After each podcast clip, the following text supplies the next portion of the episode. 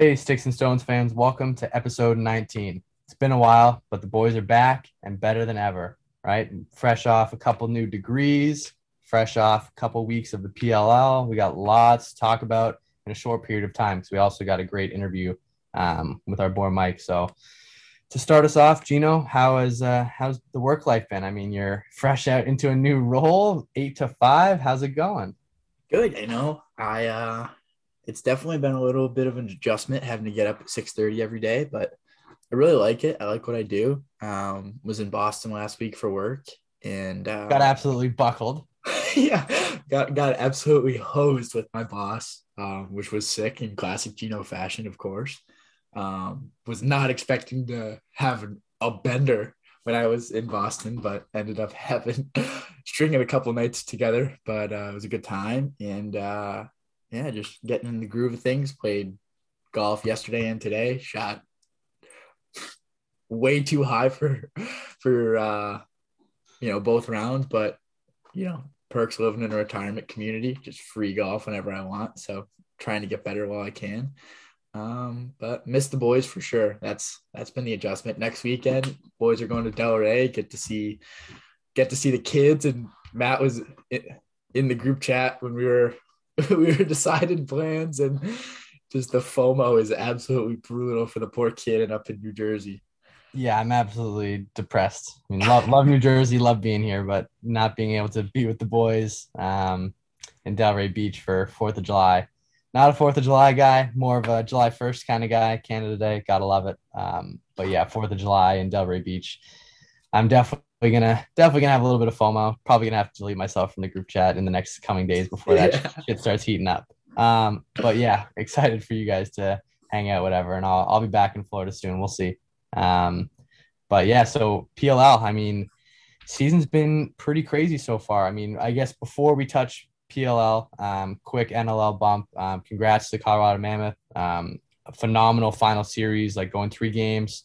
Um, and Colorado pulling it out. I mean, I think a lot of people all season have been riding with the Bandits, um, especially with the the PLL connection with the Chaos Boys coming off a championship, um, them kind of rolling into the NLL season pretty hot and having a pretty good regular season, good playoff run, um, just coming up a little bit short. Um, but pretty cool for our game as well. I mean, they the fan base, um, like the attendance for that NLL championship series was pretty insane. I think it was forget the number, but it was something crazy. Um, pretty impressive. I mean, the Bandits always fill it, um, but it was great to see that um, Denver having a phenomenal fan base as well. I mean, the West Coast is growing for lacrosse big time.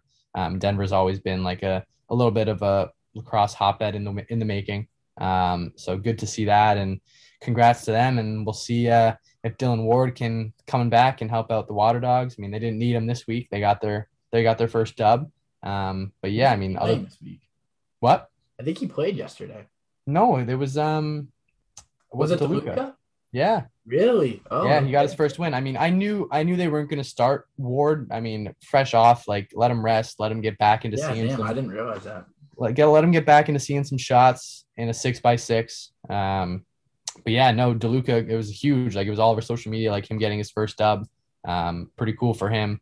Mm-hmm. Um, and the Water Dogs, especially to get back in the win column after a couple tough ones. Um, but yeah, I mean, might as well transition here and get into some PLL. What, what are your thoughts so far on the season?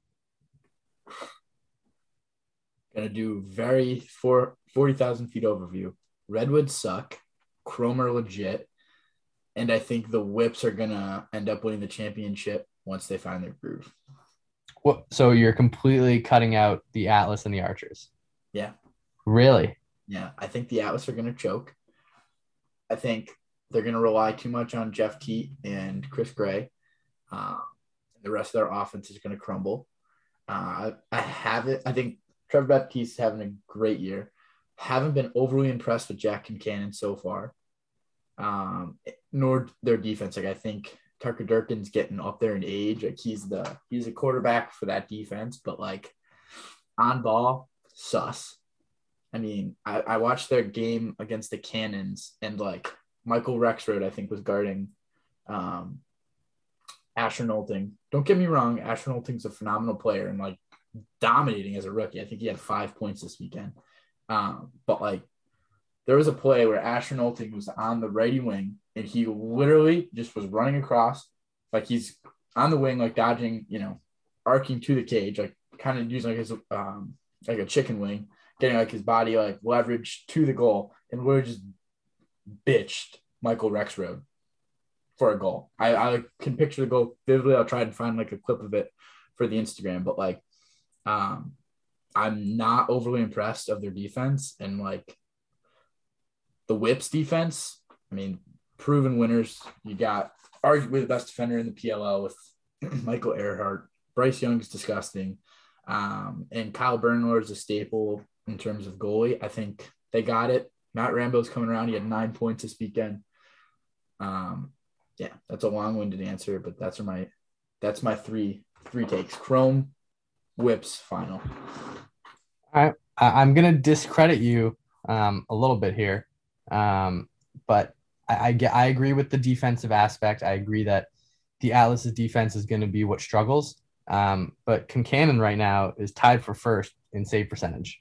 Bro, but like I if you look at the quality of the shots that he's saving, I've seen some shots that are like beach ball two bombs, like Jake Jake Fricaro against the Cannons. Like that game, literally shot at like a two pointer that was like stick side high, like should not have been a goal and just struggled. Like a lot of like saves that like should be saves that he is like traditionally made. And I know he like came off of injury this year, but like I could be completely wrong and like the numbers don't lie. But if you look at the quality of shots that he's saving, I think it's sus. And he's okay. saving a lot more shots than most goalies. I what is what is the number of like shots that he's seeing in comparison to everybody else? Is it significantly higher? I mean, he's got 44 saves on the year. It doesn't say shots. Uh,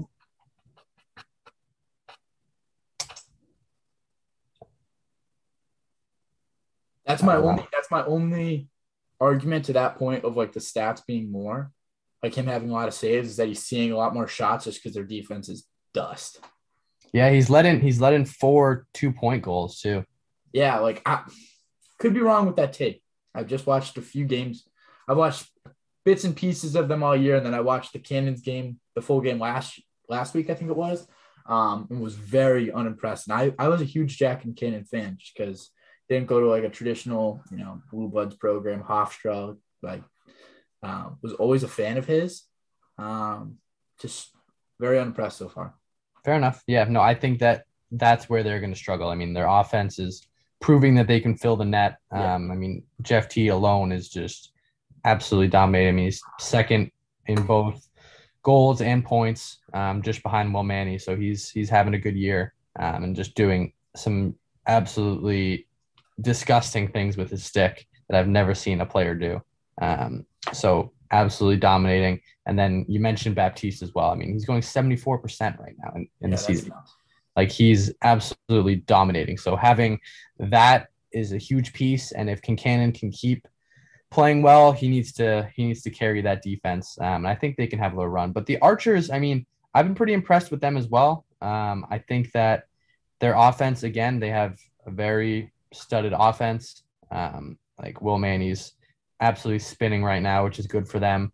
Um, and then they got um, Bernlohr net as well, who's having a very good year. He's tied for first with Concannon with 60% save percentage. Um, so that's huge for them.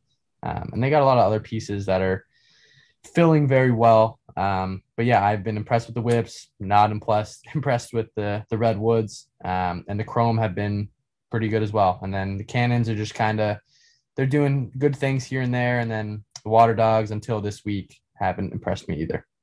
Yeah, I'm trying to pull up um, to piggyback off what you're saying with the Archers, Connor DeSimone was a huge fan of that pickup, undrafted free agent. I watched him in college. Um, played for the Tenacious Turtles like growing up, which is like a disgusting club team. If you haven't heard of them, like that's prodigies. Fun fact: that is the only um, club lacrosse team that I've ever lost to. That's nuts. One game I've lost damn, I yeah, that you were like that age. Like those kids, I remember watching their like YouTube channel, like when I was like like just starting, I was like, yo, what the hell? These guys are disgusting. Yeah, that is the one team I've lost to. He was probably on that team. I think we're the same age. Yeah. Um, or like a year different, so he probably Yeah. played up too. Um, but yeah, no that that is the only club team I've ever lost to. Not me as a as a, as a player, my team. I was the I was probably the last or second last midi on that roster. Um, but yeah, hey, only lost one game in club and and never lost a game in high school. So What about college? You was insane. oh yeah, I lost a lot. I lost the national championship by like 18 goals. Oh yeah. No, he's uh he's impressed me very much so far. Um I mean he put up nine points in four games and was an undrafted rookie. And I think he's filled in nicely for Grant Ament. I agree. And then Matt Moore is also doing really well too. Really? What, Moore- what's what's his stats? Matt, Matt Moore, he's got 13 points, nine goals, and four assists. No kidding. Yeah. Um He's he's I- sixth in sixth in the league right now, damn. I mean he's a Right- stud. He, he- right behind Schreiber, and then like Schreiber's doing what he does best, and then Will Manny's leading the league. So Damn, yeah. I mean shit. and you What, got yeah, um, then you got Holman and you got Holman as well too, and DeSimone. Who's leading? So Matt Moore, number one for rookies, Asher Nolting right behind him. Or I guess they're tied at 13. Wisnauskas with 12 and that that's actually impressive. That many Mhm. rookies in the top, you know, 20 for points. Chris Gray up there too. Wow. I haven't really looked at like the numbers um in terms of points. Yeah. Well, to to talk a little bit about um like the chaos kind of, I mean, obviously champions last year struggling at the start of the year. I mean, missing their core of their offense. Um but some guys kind of stepped in some roles. I mean, Mac O'Keefe, obviously a phenomenal player, but wasn't one of like I, I wouldn't consider him like the top five on that team last year um, because of how studded they really are. Um, but he's taken on a bigger role with them being gone, and he's put up some highlight reel goals. He's got 10 points in four games. Um, I think that that's just going to continue to be good for him. Like that confidence is huge at that level. And I think he's going to keep rolling because he was getting like a top defenseman. Now he's going to get like their fourth or fifth defenseman. True. That's So fair- he, I think he's just going to keep rolling if he continues to be playing the way he's playing. Um, and I mean, he's got an absolute bomb of a shot. Um, so if he keeps pulling it like that, he's gonna he's gonna fill the net. You know what's also insane? Like looking, oh my god, I didn't even realize this. Brendan Nichtern, Army Army Strong, just up third. He has more points than Lyle Tandy. He has 16 points. I guess Lyle's only played in three games, but still, that's nuts.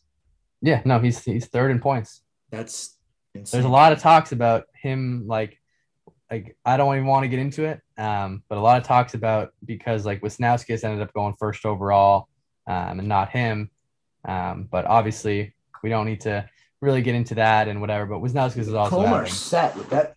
Those two guys in attack with Dylan Molloy, like they're chilling, they're laughing.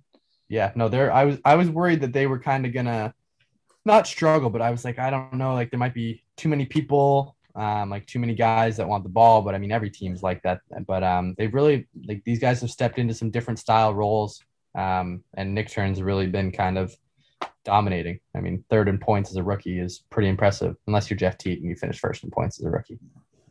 Guys, gross. Um, you know what's also insane? Last last bit about um, points.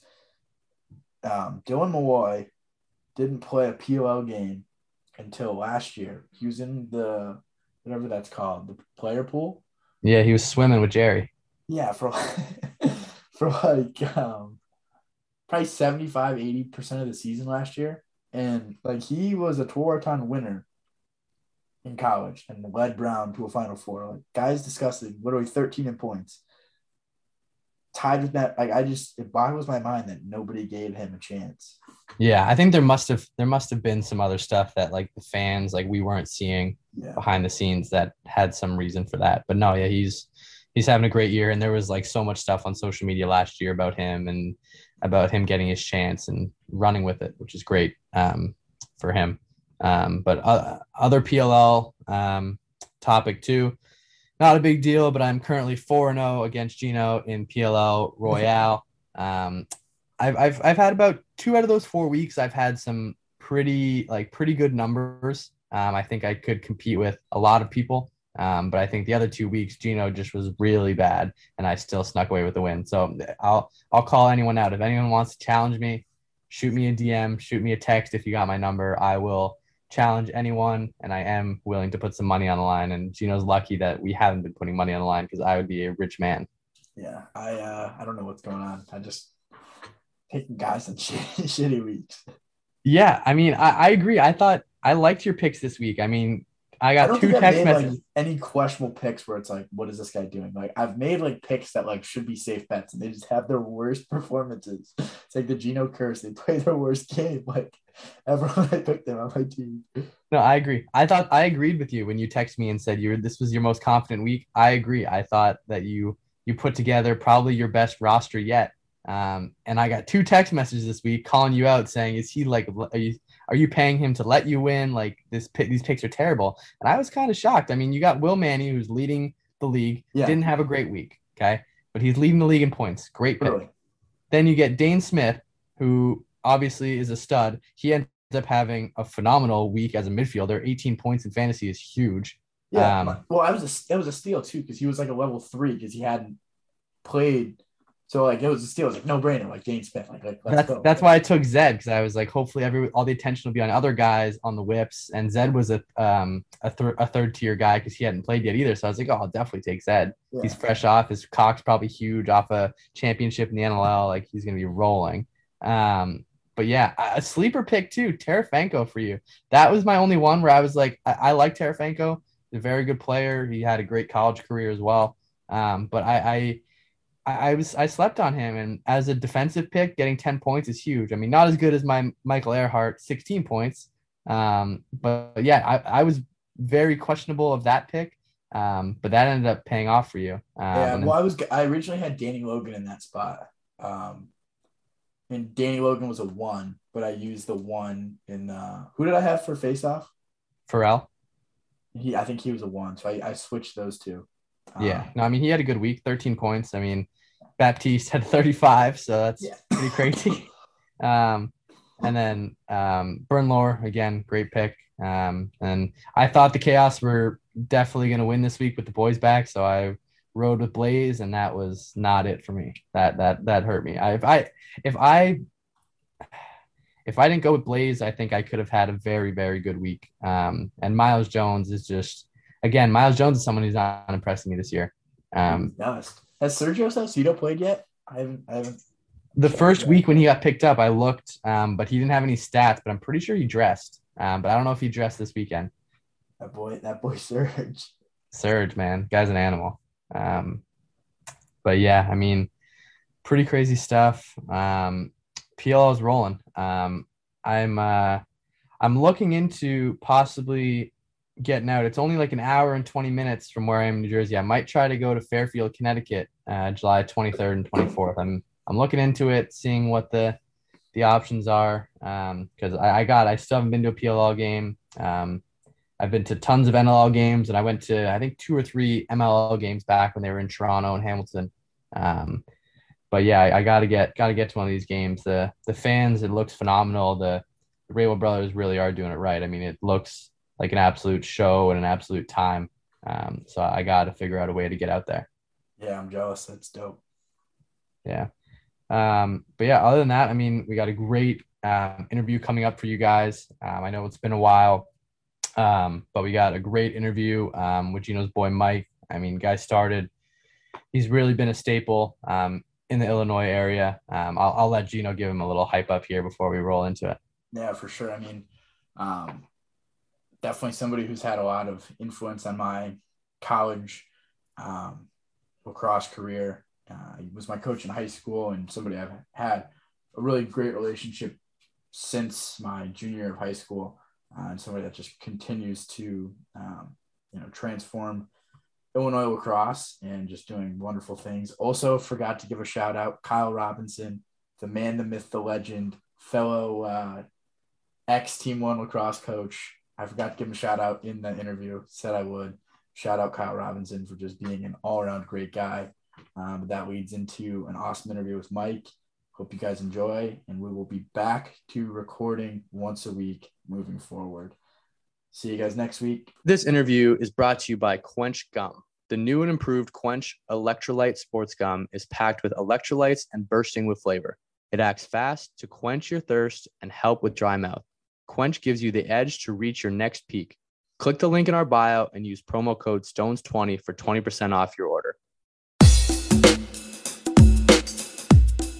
Today's guest is an absolute legend, a guest close to me, an incredible mentor and player. The Arlington Heights native went to St. Viator High School, where he is a current assistant coach, where he later made his way to Robert Morris University and is currently a member of Team Mexico and will be competing in the upcoming World Games, as well as being the executive vice president of Steelhead Lacrosse Club and paving the way for Illinois, Illinois lacrosse. Welcome, Mike Cervantes. What's up, Beast?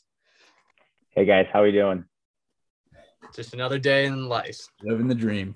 Yeah, absolutely. First and foremost, uh, thanks for having me on. I, I really appreciate it. I, I appreciate the shout out there, Gino. Um, yeah, of course. You know, you guys, you guys have had some unbelievable guests on the podcast so far. So to uh, to get the call up and get the invite here, I uh, I appreciate it. And uh, you know, maybe don't deserve all all, all the recognition, but uh, you know, it's been it's been a long journey, and I just uh, I appreciate you guys having me on.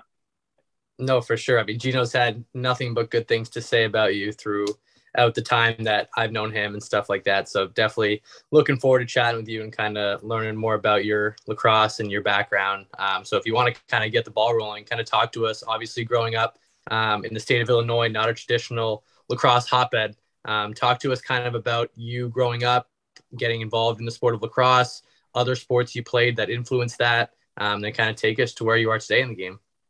Yeah, absolutely. Um, so, you know, I probably have, you know, being from Illinois and, you know, being in high school in early 2000s, um, you know, the game wasn't massive out here just yet. And, you know, compared to what it is now, but, um, you know, so I, I, grew up in Arlington Heights, Illinois, and uh, my parents didn't want to send me to public school uh, because they just didn't think the, the school was good for me. So, uh, you know, St. Viator High School down the road from us was uh, was the move. And uh, going into freshman year, I started looking into kind of like what they offered. My parents were really big on, you know, hey, you got to do something fall, winter, and spring. We don't care what it is. You just got to be involved. You can't just be coming home after school. And so I wasn't a big football guy. I wasn't a baseball guy really.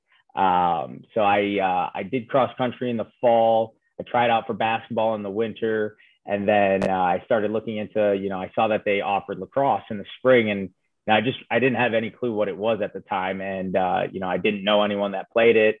Um, I had no experience. And so, you know, before I got there, I was like, okay, well, I'm to go and try out for the lacrosse team and whatever comes of it comes of it. But, you know, before I got there, I started doing some research, what it is, watching YouTube videos. And uh, back then, they still had the Chicago Machine uh, playing in Chicago, uh, the MLL team. And uh, so they used to run a three day summer camp out at Benedictine University in Lisle, Illinois. And, uh, you know, I told my mom, hey, can you sign me up for this? I, I want to try it. And she's like, sure, let's go to Play It Again Sports and pick up some some equipment. And, you know, rest kind of uh rest is history. I, you know, I, I fell in love with it there. I went on to play at Viator and, uh, you know, went, I think I went back to that camp almost every summer, uh, you know, and so that's kind of, you know, how I started playing, um, you know, and, and that was, that was really kind of how the game was introduced to me, uh, through the, you know, the Chicago machine. Who were, um, who were like, if you remember or recall, like who were some of like their, their guys then? Oh man, Kevin Leveille was the man. Uh, you know, I, will I'll never forget it. The, one of the first things, one of the first things he said, you know, I think towards the end of the camp or in the middle, you know, just one of those things is, you know, it's such a Kevin Leveille thing to say. He was just like, you know, yeah, you need to be good at both hands, but you know, if you're really good at like one hand, like that's all you need. And I was just like, okay, like, hell yeah, I can't go left at all. So let me just get really good at my right, you know? So that was, that was unreal. You know, he, he's obviously a legend. Uh, you know, they had a lot of guys on the team back then that are kind of like still local Illinois guys, you know, Mike Gable from Vermont, you know, who runs True Lacrosse with Jake Dean, you know, those guys were on the team. Tim Duffy uh, from Ohio State was on the team at the time. Uh, yeah, but, but Kevin Leveille was a big name and uh, he was definitely the one uh, selling tickets for for them at the time. So uh, yeah, that was that was a fun experience, and uh, you know even to this day, you know now I send emails to Kevin Leveille about you know jumping in on tournaments, and you know I always shoot him that like you know hey like I, you definitely don't remember me out of the hundreds of kids that went to plenty of your summer camps, but you know that was a really that was a really awesome time. I love that, like that he said that. That's literally so me. I, I tell that to my kids all the time. Like being Canadian, like they'll be like, oh, like I, I totally forget that like you need to like train kids both hands and like I'll be doing a drill, just dominating it righty for like 30 minutes. And they're like, oh, like coach, like should we also do it lefty? And I was like, oh shit, like yeah, I guess. Like I was like, I just like don't do that. I was like, but yeah, you definitely should like at least a little bit. yeah, yeah. I always I always show right and then I I tell them what to do left. You know. so yeah, but no, it was it was a great experience, and uh, you know that's that's really kind of where I started to play. Um, you know, and then from there, you know, my lacrosse journey has just been you know crazy, and uh, you know I've been fortunate um, to to to still do it to this day, but um, you know I think I think a lot of people can can relate to that sometimes you know, sometimes that journey isn't, you know, simple. You know, I I didn't go, you know, any any kind of crazy route. You know, I didn't go four years in high school, get recruited junior, senior year, and then, you know, go on and play for another four or five years, and then, you know, it all worked out. My my journey is a little a little different. So, but either way, I'm I'm super fortunate to uh, have the experiences that I have. I think that's a good segue. Um, kind of talking through your recruiting process there being non-traditional approach kind of walk us through what that was like for you. Um, obviously, being from a non-traditional hotbed, um, and you know, kind of let the let the listeners in on what that was like for you and how you got to you know being on Team Mexico. Yeah, absolutely. So you know, like I said, you know, I I, went through high school. Um, I was probably your most average lacrosse player at the time, even in Illinois. Um, so that really didn't mean much for you know recruiting. Um, you know, back then in Illinois, if you were you know you really only started to get seen if you were you know some of the best of the best and you were playing on um, you know Team Illinois at the time back way back in the day. Um, it was run by a guy named John Combs, and uh, he uh, you know, basically, if you made all state, you got an invite to be on Team Illinois, and uh, you know, I was I was never anywhere near that. So, uh, you know, I, I, went through high school, kind of went through the motions. To be honest, I was kind of a shithead kid, and you know, got got in trouble a handful of times. Was ineligible every you know every other week and stuff like that. And you know, the game wasn't just it wasn't calling me at the time. It was it was more of just something to do and make sure that you know my parents made sure I was out of the house. And uh, you know, so no no recruiting letters ever came. Never went out to you know tournament where coaches were looking at me.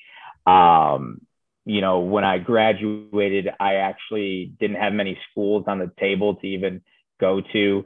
Um, I ended up going to Northern Illinois University my freshman year of college, uh, you know, just state school here at home. And uh, that's kind of really where I started to fall in love with the game again. Um, they had a club program. It wasn't even MCLA. It was like, it was something like G Triple L, which was like Great Lakes Lacrosse League. And, you know, it was just like it was us, Northwestern, uh, Northwestern men's, like which is just like super club, and um, you know, like Wisconsin, Madison had a team, uh, Wisconsin Whitewater, had, you know, just like random schools just throughout the Midwest. Uh, you know, and like it was the the greatest experience you know I could have asked for. It was really where I fell in love with the game again. It was so laid back. It was so like, you know, player coach ran. Like the expectation was like show up and if you don't, like, okay, well then you just don't play. You know, so the guys that wanted to play would show up and the guys that could care less didn't, you know, and it was it was laid back and you know, I think that's really where they allowed me to just kind of be me and you know, you know, okay, well, you know, he can catch, he can pass, you know, this and that, you know, no one's hawking me know, I could just show up and just kind of do my thing. And, uh, you know, that's just, you know, obviously hanging out with, you know, 20 dudes that just loved playing lacrosse, nowhere near the highest level at all, um, was just a great experience. And, you know, bus rides and, you know, overnight sleeps in Madison, Wisconsin, in the biggest college town ever. Like, you know, the boys would just grab a case on the way up, you know, have a case on the way down. Like, you know, it was just it was just a great time and a great experience. And you know, I would I wouldn't give anything um, up for that. And um, you know, that's really where I fell in love with it. But of course, with all that comes, you know, I was also in a frat. I was also going out, you know, Wednesday through Sunday and not going to class. And you know, long story short, my parents end up yanking me from uh, NIU state school, and uh, you know, they're like, "Hey, you got to come home. Uh, you're going to go to the community college down the road. And uh, you know that's what it is right now. And you know so i spent a year and a half out at state school and then got yanked and came back home. And you know all my friends were out at these big university of iowa university of wisconsin madison you know these big old schools. And i was the only one back home just know going juco and uh, that's kind of where my mentality shifted um, I, you know, I actually kind of like buckled down and was like, all right, if I don't get serious about something, uh, you know, I probably won't graduate college and God knows where I'm going to end up. Uh, so I just got really lucky and, you know, Robert Morris University in Chicago um, was starting a program, uh, NAIA, and um, coach just reached out to me. I think he was kind of just like hitting anybody he could possibly find contact info for uh, that might have been local and was just like, hey, look, I'm starting a team. Like, I know you've played. You want to uh, you want to come down and, and come to school and get a little bit of scholarship money and play lacrosse. And I was like, absolutely. I was you know I was going to JUCO and just like miserable living at home. I was like I was like, yeah, you're gonna throw some money on me and I get to you know lace up again no brainer. So, you know, spent a semester at JUCO and then that spring I transferred into Robert Morris University in Chicago, which I had never even heard of before. Um, you know, and then spent the next four years there. Um, our head coach um, was MJ Kikabelt, who was a D3 All American at RIT. Um, you know, so we were really for he was a former MLL player at the time too. So like we were just really fortunate to like stumble upon a couple like great coaches and you know they did the best they possibly could with the little resources we had. And you know we just we we grew a program from nothing into something by the time I left. And then you know that that was it. And so you know the recruiting process for me was you know just so unrealistic for for most people and just so not natural and uh you know it was kind of just one of those things where you know, it's a little bit of timing, a little bit of, you know, falling into my lap, a little bit of like, you know, hey, kind of being a shithead, but, you know, now get a little serious and, and something might happen. And, um, yeah, the, re- the rest was history, you know, graduated with, you know, three, eight GPA, you know, don't want to brag about that or nothing, but, you know, buckled down and just was like, I was like, you know, I graduated, you know, graduated with a business degree and was just like, this is, you know, this is what I want to do. I want to play lacrosse and I want to get through college. And, you know, was fortunate enough to have that opportunity. And, you know, that's, you know, that's what I kind of tell, you know, all these kids that I coach these days is like, it's not about, you know, not having that unreal school offer on the table. It's just, you know, answer every coach, listen to every email, like don't shut the doors because like you just don't know what'll happen. And, you know, you got to kind of play the game, but at the same time, if, you know, if a coach wants you, like you got to really listen to him because you know some people just don't have that opportunity. Some people just never get that call. So you know I was fortunate enough to get it. You know, three years after high school, and you know kind of just it's just how it went.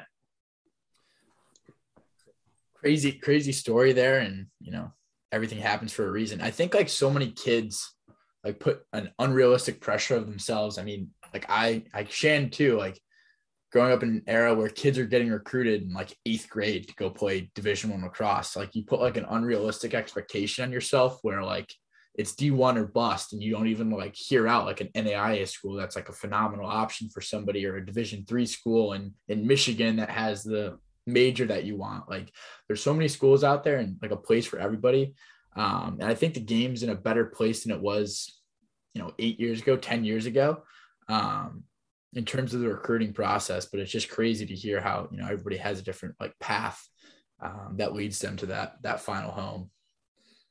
Yeah, I agree. I think that that's one of the biggest things that I tell the people. Like I tried to take on like a different style role. Like when I do private lessons and stuff with kids, I try to also be kind of like almost like a recruiting director, kind of like giving them advice and stuff. Cause there's not enough people that are really doing that today. And like the biggest thing I tell people is, yeah, like go visit as many schools as you can. Like I visited like a ton of schools and most of them like were very like minimal offers. But if a coach was willing to have me on campus, I went. Like I was like, I'm going, I'm hearing what he has to say. Who knows? Like even if he's only giving me a small scholarship, they could this I could walk on campus and this could be the best fit ever. Um, so I, I think it's big on that, and also too, yeah, it doesn't matter. Like uh, so what? Like I got a bunch of low level D1 offers, and then I got an offer from St. Leo, who I never heard of, um, and we ended up playing in a national championship my sophomore year like ended up having a sick experience lived in florida who wouldn't want to fucking do that coming from the north um like just people don't realize that there's there's so much shit out there um you just have to open your eyes and actually just realize it um but on a crazy tangent there but kind of to switch gears big time um obviously reading up on you and kind of learning about your background from Gino um, pretty cool getting to be a part of Team Mexico and also just being a part of like the World Games as a whole, um, box and field. Um, so if you can want to kind of dive into that and talk to us how that came about and how you got into that and how kind of it's transpired since then. Yeah, absolutely. Um, so back in 2018, when the World Games were happening in Israel, um, I had just seen something on social media about like Team Mexico. I, I, don't know where exactly I saw it, or maybe I Googled it because I was just like, I was so interested in the World Games coming up. And I was like, this is like, that just looks like an unreal opportunity to play in a different country for your country and represent like who you are. And so I just started researching like, does Team Mexico, like, does Mexico have a team? And you know that that's you know where my family's from. I'm 100% mexican and my mom was born there. So um, you know i just started doing some research and i stumbled upon i think their social media page just like their instagram at the time. And um, you know i just dm'd them i was like hey like i want to go to israel with you guys. Like i know you don't know me. I don't know the process at all. Like i i just have no clue but i'm interested and uh, I think it was like a couple months before they went to Israel, and they were just like, "Yeah, sorry, like we already have a team, but um, you know, if if you're interested in you know representing Mexico lacrosse, like we think we're gonna do the uh, the next indoor world championships, um, you know, coming up. So you know, just stay tuned. We'll take your email and like you know we'll we'll we'll be in contact. And I was like, all right, like you know, not crazy ton of box experience. I, I was just like all in on field at the time. That's what I had played for, you know, my, my entire career. And um, I was like, all right, well, here's my email. Just like, you know, keep in contact with me. And, uh, you know, they went to Israel and I followed the whole like, you know, world games in Israel. And it was just, it just looked like an unbelievable experience. I was like, all right, well, any opportunity I get, like, I'm jumping and uh, they end up reaching back out to me and they're like hey like we're to hold a you know a, a, box team tryouts up in uh, new york city uh, just right outside the city actually. And uh, you know if you if you're interested come out. And i was like all right well you know i think this is my opportunity to kind of get involved. And so i ended up shooting out there i think uh, the field games were in 2018, and then I think they had that tryout in January of 2019. Uh, shout out to New York City. No clue what was about to happen. Didn't like didn't know anybody on the team. Like I didn't even honestly know who the guy that was emailing me was. Um, you know, there wasn't any meeting before. It was very like it was very like men's team. Like, oh, cool, you want to be on the team? Like, you know, just you know, shoot out to this, and we'll see if you know you're up to par. Um, and so I get out there, and uh, you know, basically they, you know, there was like I don't even know, it was like 25 to 30 guys, um, just in like an outdoor box, you know, an outdoor inline rink. Um, and we basically did like 30 minutes of just like skill work, and then we scrimmaged the uh, the Brooklyn Dodgers out in New York like the ULAX team for like an hour. And we just like they gave us like Team Mexico like uh, jerseys like with our names on it. it was actually kind of sick just for like showing up and just coming out to a tryout. Uh, yeah, and then we just scrimmaged the Brooklyn Dodgers for like an hour, and then that was I think that was that like Saturday, and then Sunday we literally showed right back up to the same spot and did it again.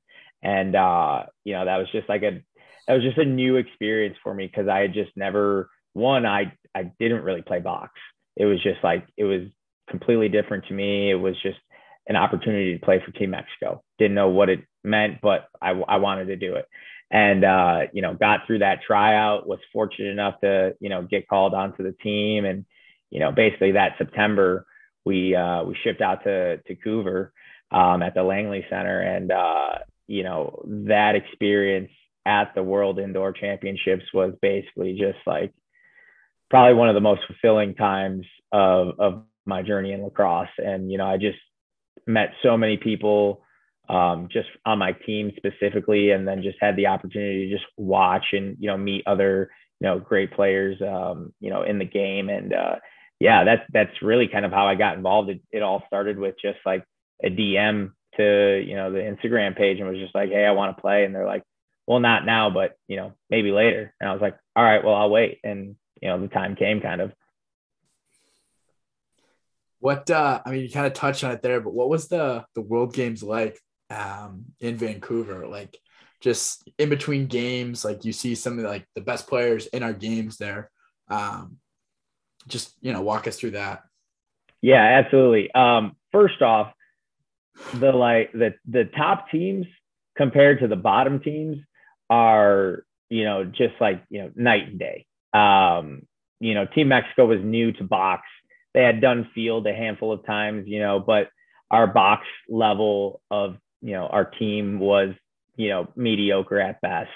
Um, you know, so just getting to watch USA and Israel and Canada, um, you know, and the Iroquois team, it was just, you know, an unbelievable experience just getting to watch those guys in person, see the speed of their play.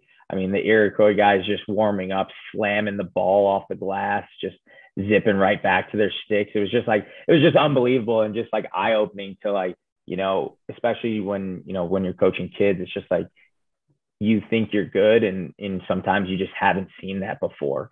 Um, you know, so you always kind of you know it, it was a humbling experience. Um, you know, but going back to that as well, you know, obviously USA, Canada, you know, Iroquois, those guys are very well taken care of. You know they you know they're staying in the nice hotels and you know they're they're getting taken care of and you know they get all the gear and the you know the good game times and they get to play you know in the big stadium every game while you know team mexico and the rest of us are getting one game in the big stadium and the rest of us are playing kind of on the side stadium where you know it's just like you know your basic indoor box rink that like probably your kids would practice in. Um, but again you know even those one or two games to get to play in a stadium where there were like fans in the stands and you know jumbotron on your face when you get a penalty and i'm sitting in the box like it was just it was unreal. And you know all those games were uh, were recorded too. So it was just a great experience to be able to go back and watch those and kind of just see live kind of what that looked like. And uh, you know i think just one of the best, best, best moments of the entire thing was um, we were playing Sweden. Uh, no, I'm sorry, Austria in the playoffs. And basically, like if we beat them, we would automatically not finish any lower than like 13th. And like I think there was like I don't know, I think there was like 20, 25 teams there. So it was like, it was a big deal for us being our first time and our team wasn't like super strong, but like towards the end of the, you know, the, the week we were, we were starting to play well and mesh well. And, uh, you know, I, I don't know, Canada's just different. Like there was a school down the road. I think it was just like a, I don't even think it was junior high. It was like elementary and they just brought the kids to the game like in the middle of the of like a weekday like a wednesday or thursday like noon game on a field trip and like they were just like filling the stands and it was like unbelievable and like you know it was a tight game and we we we you know it was uh it was a good game and it was close and you know out of nowhere we just start hearing the kids in the background just you know go team mexico go team mexico and it was just like this like unreal experience like no one would no one would ever be cheering that like you know anywhere in Canada watching us play box. Like you know it was the most like you know mid tier level box you probably ever seen. But like you know just hearing these kids in the stands shouting you know go Mexico, um, it was it was just an unreal experience. Um, but you know back to the, like the the experience you know from a from a outside looking in standpoint um you know i think i think another great story is just you know i'll never i'll i'll never forget it i i think i tell everybody that i meet in the lacrosse world it's just it's just one of those things where it's like you like almost don't believe it when you see it but at the same time it's like well if you you know if you if you know you know right and um so team mexico was was i think we were off and we were going to the main stadium to watch Iroquois play Israel. Um, you know, top bracket game. It was like one of the night games. So, you know, we were off. We wanted to go watch, and everyone got like locker space underneath the stadium. So, like, all the teams could leave their gear. Like, every single team had like a little like booth area where you could just drop off your stuff. So, we were like, all right, well, we're to head to the game we'll drop off all of our gear underneath the stadium and it'll be there for us tomorrow. And there was like a side door entrance only for players and teams. And like, I'll just never forget, like me and four other guys are, are rolling up and, you know, it was like an assistant coach and like probably like three of the Iroquois guys just ripping darts on the side of the, on the side of the building. And it was like halftime. And I was just like, and they were blowing the doors off of Israel. Like it didn't even matter. And it was just like one of those things where like we all just looked at each other and like it was just like it was just one of those things you just like don't forget, right? And uh it was just like, man, like these guys can blow the doors off teams, rip darts at halftime, and roll the ball back out there and just keep going. It was just like unbelievable. And like anytime I'm like anytime I'm like, all right, like maybe I shouldn't drink tonight because I got a game tomorrow. I'm just like, mm, but but the Iroquois guys were ripping darts at halftime. you got you got a whole nine hours of sleep ahead of you. Like these guys were doing it in the middle of the game. Like you'll be all right. And uh, so yeah, that I think that on that was one of the like best player stories that I have from that, and like the the best team story is definitely the the kids chanting in the stands.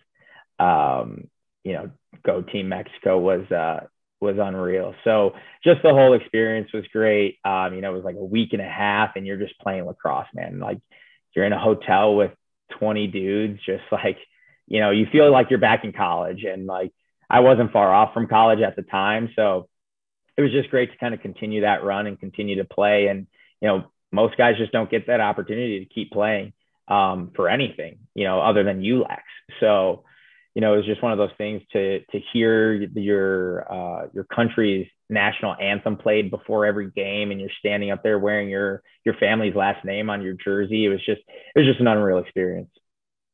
No, for sure. I mean, I'm able to connect kind of two parts to two of your stories there, but um, the first one, most recent that you just talked about, growing up like in Canada, like watching um like the three like historic teams, like you're watching the Peterborough Lakers, you watch um Six Nations Chiefs, Brooklin Redmen.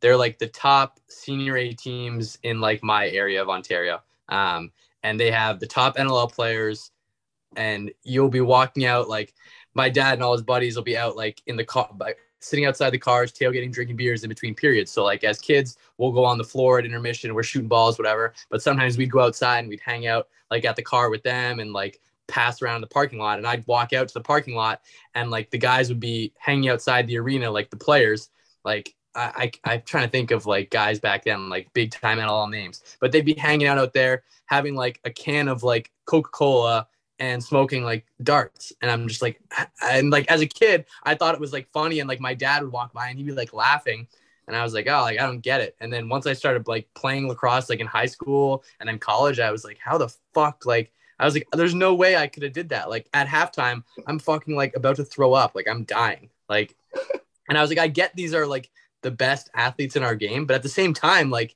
like how? But at the same time, I will say that box lacrosse is different. Like it, it, it is like a different type of conditioning. It's tiring, but it's a different type of conditioning than like the field game. Um, and, and I can, I, I, can get behind how they are able to do that. It's, it's funny, but I've, I've experienced that since I was like, like a kid first time, like watching lacrosse. Um, but then also on your other story about how like the Canadian kids just like went on a field trip to like watch like the, the world games when the world the world the world box games before that um though i guess i think though i don't know if it was two before that when they were in um they were in like onondaga syracuse area um so that one um like my older brother who i consider my older brother he was helping coach the defense for like team serbia. One of his like old coaches like was helping out. Um so he was like oh like come down with me. Like he's like we were he was driving back and forth. So like I drove down with him because it's like about five hours for us to get to Syracuse. So I drove down with him like on a Saturday, whatever, and then he drove back home, and then they played again on I think Monday, and uh, he was like, "Oh, like come with me again." I was like, "I got school," and like I like he's like, "Oh, fuck it, like whatever. I'll ask your dad, whatever. It'll be fine." And like he asked my dad, and he's like, "Yeah, I don't give a shit, whatever." So I literally skipped school, drove to Syracuse, watched like the World Games. I was like hanging out in the tunnel. I have a picture like like early on, like when Snapchat like first came out on my Snapchat memories of like Lyle Thompson getting like taped up, and I was just walking past him as like a little kid. I was like, "Holy shit, holy shit, it's Lyle Thompson." Um, like right after he gets out of college, and I was just like crazy experience. But yeah, Canada. And when it comes to box lacrosse, there's no fucking rules. Like school doesn't matter, nothing matters. It's it's watch box lacrosse yeah, absolutely, absolutely. That's what it felt like. It's what it felt like when we watched them kind of fill the stands for sure. Kind of, kind of transition here. Uh, kind of a question we uh, ask all of our guests. Uh, it could be college, um, or I guess international games. But the best post game uh, doesn't have to be drinking related or anything to that matter, but just you know best game that led to the best. You know whether it's a bus ride or it's a night out at a bar or whatever, but best post game experience. Oh man, I think uh I think definitely like we me and a handful of uh guys from um the US we went down to Mexico City. Um went down to Mexico City for like a the you know the guys down there and the universities down there were holding like a like an in-house you know tournament and uh you know it wasn't like it wasn't anything like you know it wasn't a college game or like a international game it was literally just like a a for fun game but like it was like super competitive because um basically what they did is they they already had teams down there in Mexico, like the universities down there have men's teams, and that's kind of like how they play each other. Um, it's actually really cool. And uh, basically, just a handful of guys from the US went down, but instead of being like on the same team, like making our own team, they basically like split us all up to play on different university teams. So it was like really legit, and like we all had like uniforms and like you know it was it was it was really legit and uh you know i would say i would say playing in that and then the afterwards was just like the entire like look mexico lacrosse organization i mean we're talking like you know we're talking a lot of people just like had a massive party and then like and then like uh, i don't know 15 of us like went with some of the local guys just out on the town. Like they took us to some of the craziest places like in Mexico. It was like it was unreal. Like like just like it was an unreal experience. Like they're they took us to like they took us to some crazy neighborhoods in Mexico. And like some places like you you almost didn't want to be. And it was just like you you still had like the time of your life. And i think we were out till like 7 a.m and just like we were like that was the best night ever. And it all started at a hooters in mexico like That's that was their that was their thing it was like it's like we got to go to hooters and we're everyone obviously the us guys were like it's weird, but you know, we're in. There's never yeah, been a bad night. There's never been a bad night that started at Hooters. No, not at all. We we weren't complaining at all. But yeah, man, it was just like it was just an unreal experience to like go out with guys from a different country who, to be honest, look at you like you know you do play in the PLL or you know they they you know the the representation of you know lacrosse in the U.S. is just something that's just so different in you know certain countries and you know in Mexico specifically like if you played in college and you're from the US and like you're on the team like they consider you like you know one of the the greatest players you know ever and um you know so just that experience kind of getting to go out with those guys and you know them taking us under their wing and you know us being kind of just like foreign and you know they don't they don't know us right? Like the only the only affiliation we have is lacrosse. And i think that's the greatest part about it. it is just that like we play lacrosse they play lacrosse and you know we're mexican and they're mexican. And you know all that that's all it takes when it comes to like you know taking people under your wing and you know letting guys stay at your house. And like you know you don't you don't need to necessarily be best friends but like if you have those things certain things in common like you know it goes a long way especially in the lacrosse world yeah 100% i mean some of the best relationships that i have both people on the on the zoom call right now are from the game and i think that that's just like a testament to like the lacrosse community as a whole but kind of to switch switch gears here um, i mean you and i have kind of had a relationship for what six, seven years now. Um, kind of starting your coaching career and now it's kind of blossomed as to one of the the mainstays in Illinois lacrosse coaching. Just kind of talk us through what that process has been like and you know starting up Steelhead now and crushing it there um, and starting at Lakes in Antioch D117 um, coaching there. So just kind of walk us through that whole process. Yeah. So, um, you know, I guess after all of that, you know, getting to play in high school, getting to play in college eventually, and you know, graduating and stuff like that. Um, you know, I kind of always had that itch to stay around the game. Um, I graduated and then, you know, kind of just started your your general corporate nine to five at the desk job.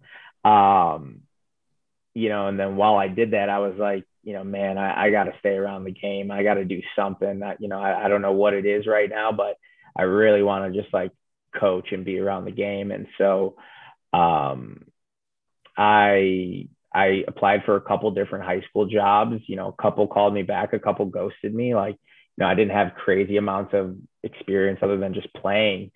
Um, you know, and so I think one of the only places that called me back was um, a guy named Matt Larson up in, you know, Lakes Antioch area where Gino's from. And he was like, look, I can't get anyone to drive this far. Um, and if you're willing to do it, we'd love to have you. And I was like, it wasn't that far from where I was working at the time. And, uh, you know, so I was like, all right, well, yeah, I'll, I'll clock in till five and head out there and be at practice at 530 and, you know, stay till 730 and, you know, just shoot shoot the hour back um, once it's all over. And obviously, at the time, you're you know you're 23 and have zero obligations to anything other than just make sure you show up to work the next day. You know, didn't have like a crazy serious girlfriend or anything like that. So, you know, it was just the right it was the right thing for me and you know that that year there really was just the the blossoming of me really just loving to coach um, you know, I spent that year there and, you know, the all those guys that I coached there, Gino being one of them, ended up going and playing college ball after I left. And like that's just one of the most rewarding things to know. And, you know, obviously a couple of those guys coach for me now. Gino's coach for me. And, you know, just continuing those relationships have been amazing. And uh yeah, so I spent that year there. And then after that, I kind of got that, you know, that itch more and was like, what's next? And uh, got a got an assistant role at North Central College in Illinois, D3 brand new school. I think it was like their second or third year when when they hired me and uh, was was all in on that. Like did you know did some recruiting in the fall and winter trips. Um, you know started started really working with with the college guys and just kind of understanding the difference there between coaching high school and coaching college and then you know, at, and then I ended up having to, uh, move for work after fall ball. Um, so I didn't get to really stay or experience that college, um, that college coaching life. And uh, I moved to kind of like middle of nowhere, Illinois. Um, it's actually where uh, it's Bloomington, Illinois, where Illinois Wesleyan University is. And uh, just at the time, they weren't looking for more coaches. And uh, so I was like, okay, well, you know, the high schools around here don't have lacrosse, and you know, IWU isn't you know hiring anybody. So like, what's you know, how do how do I stay involved? And surprisingly, they actually had like a massive youth club. Um, you know, they had like a club high school team, and then like you know just youth teams, like a spring league, and it had like 150, 200 kids in it. But like, it wasn't a sponsored sport. Like the high schools didn't have it. It was just like something guys did for fun. Um, Bloomington, Illinois is where the State Farm headquarters is.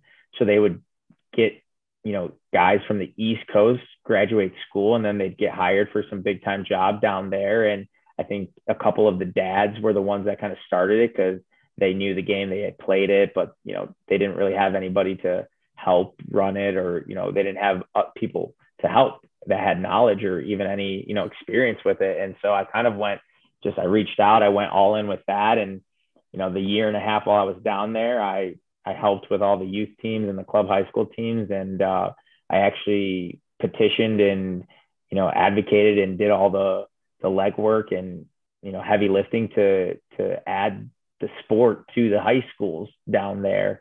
And now they are a, a sponsored, you know, Illinois High School um, Association lacrosse program, um, which is unbelievable to just be able to be a part of that and just you know be able to say that you know I was I was there to to help push that and you know make that a thing for those kids, especially the ones that you know were were young at the time.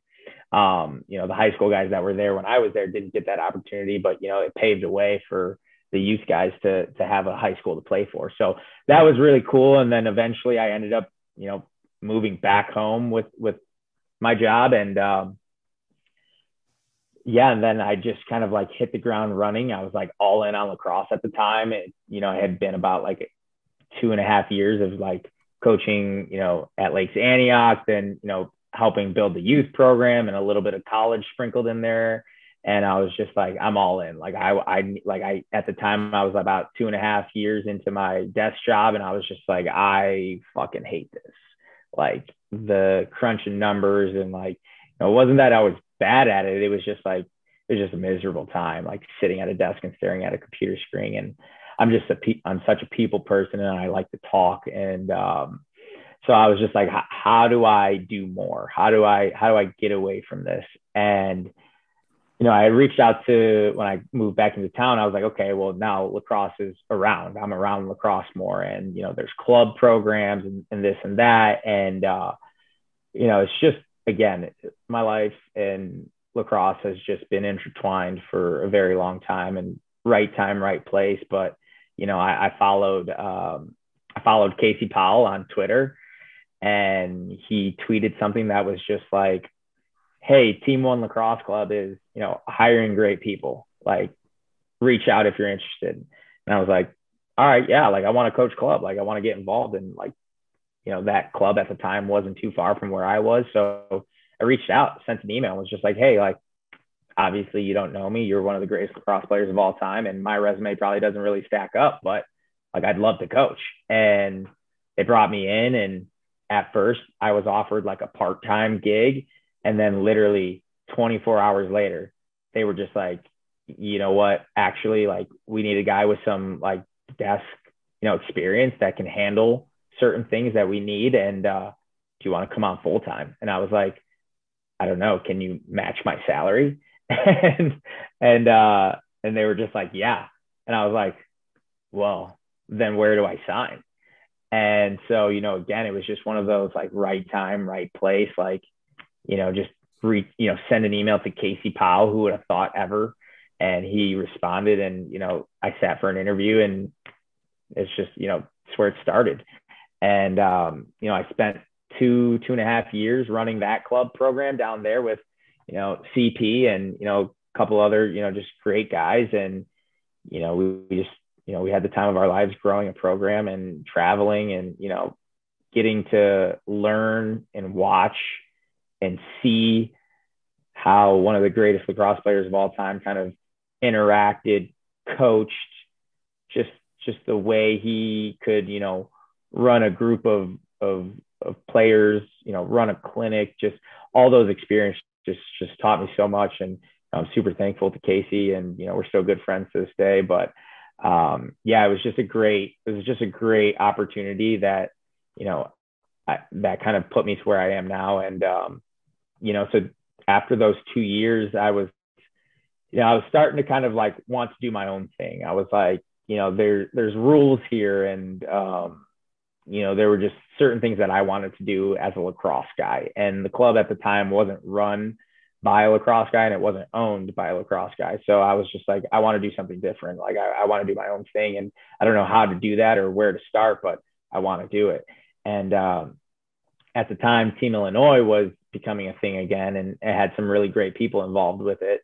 And, uh, you know, I had worked with one of the guys at St. Viator High School where I was coaching at the time for the spring. And, you know, I had kind of talked about how I kind of wanted to get into my own stuff. And, he had he had just started his own club and you know so he was like hey like you know we're we're thinking about adding another club to the you know team illinois family um you know we think you'd be a great guy to kind of run that it's you know it's up in that northern region of illinois where you've basically spent the last you know five years of your lacrosse career building and i was like well you know, let's let's start talking about this. Like, what does that consist of? And then, you know, long story short, that's how Steelhead Lacrosse Club was was was born, and um, you know, that's that's started nine months ago, ten months ago, and you know, here we are with 130 players, and you know, just something that I um,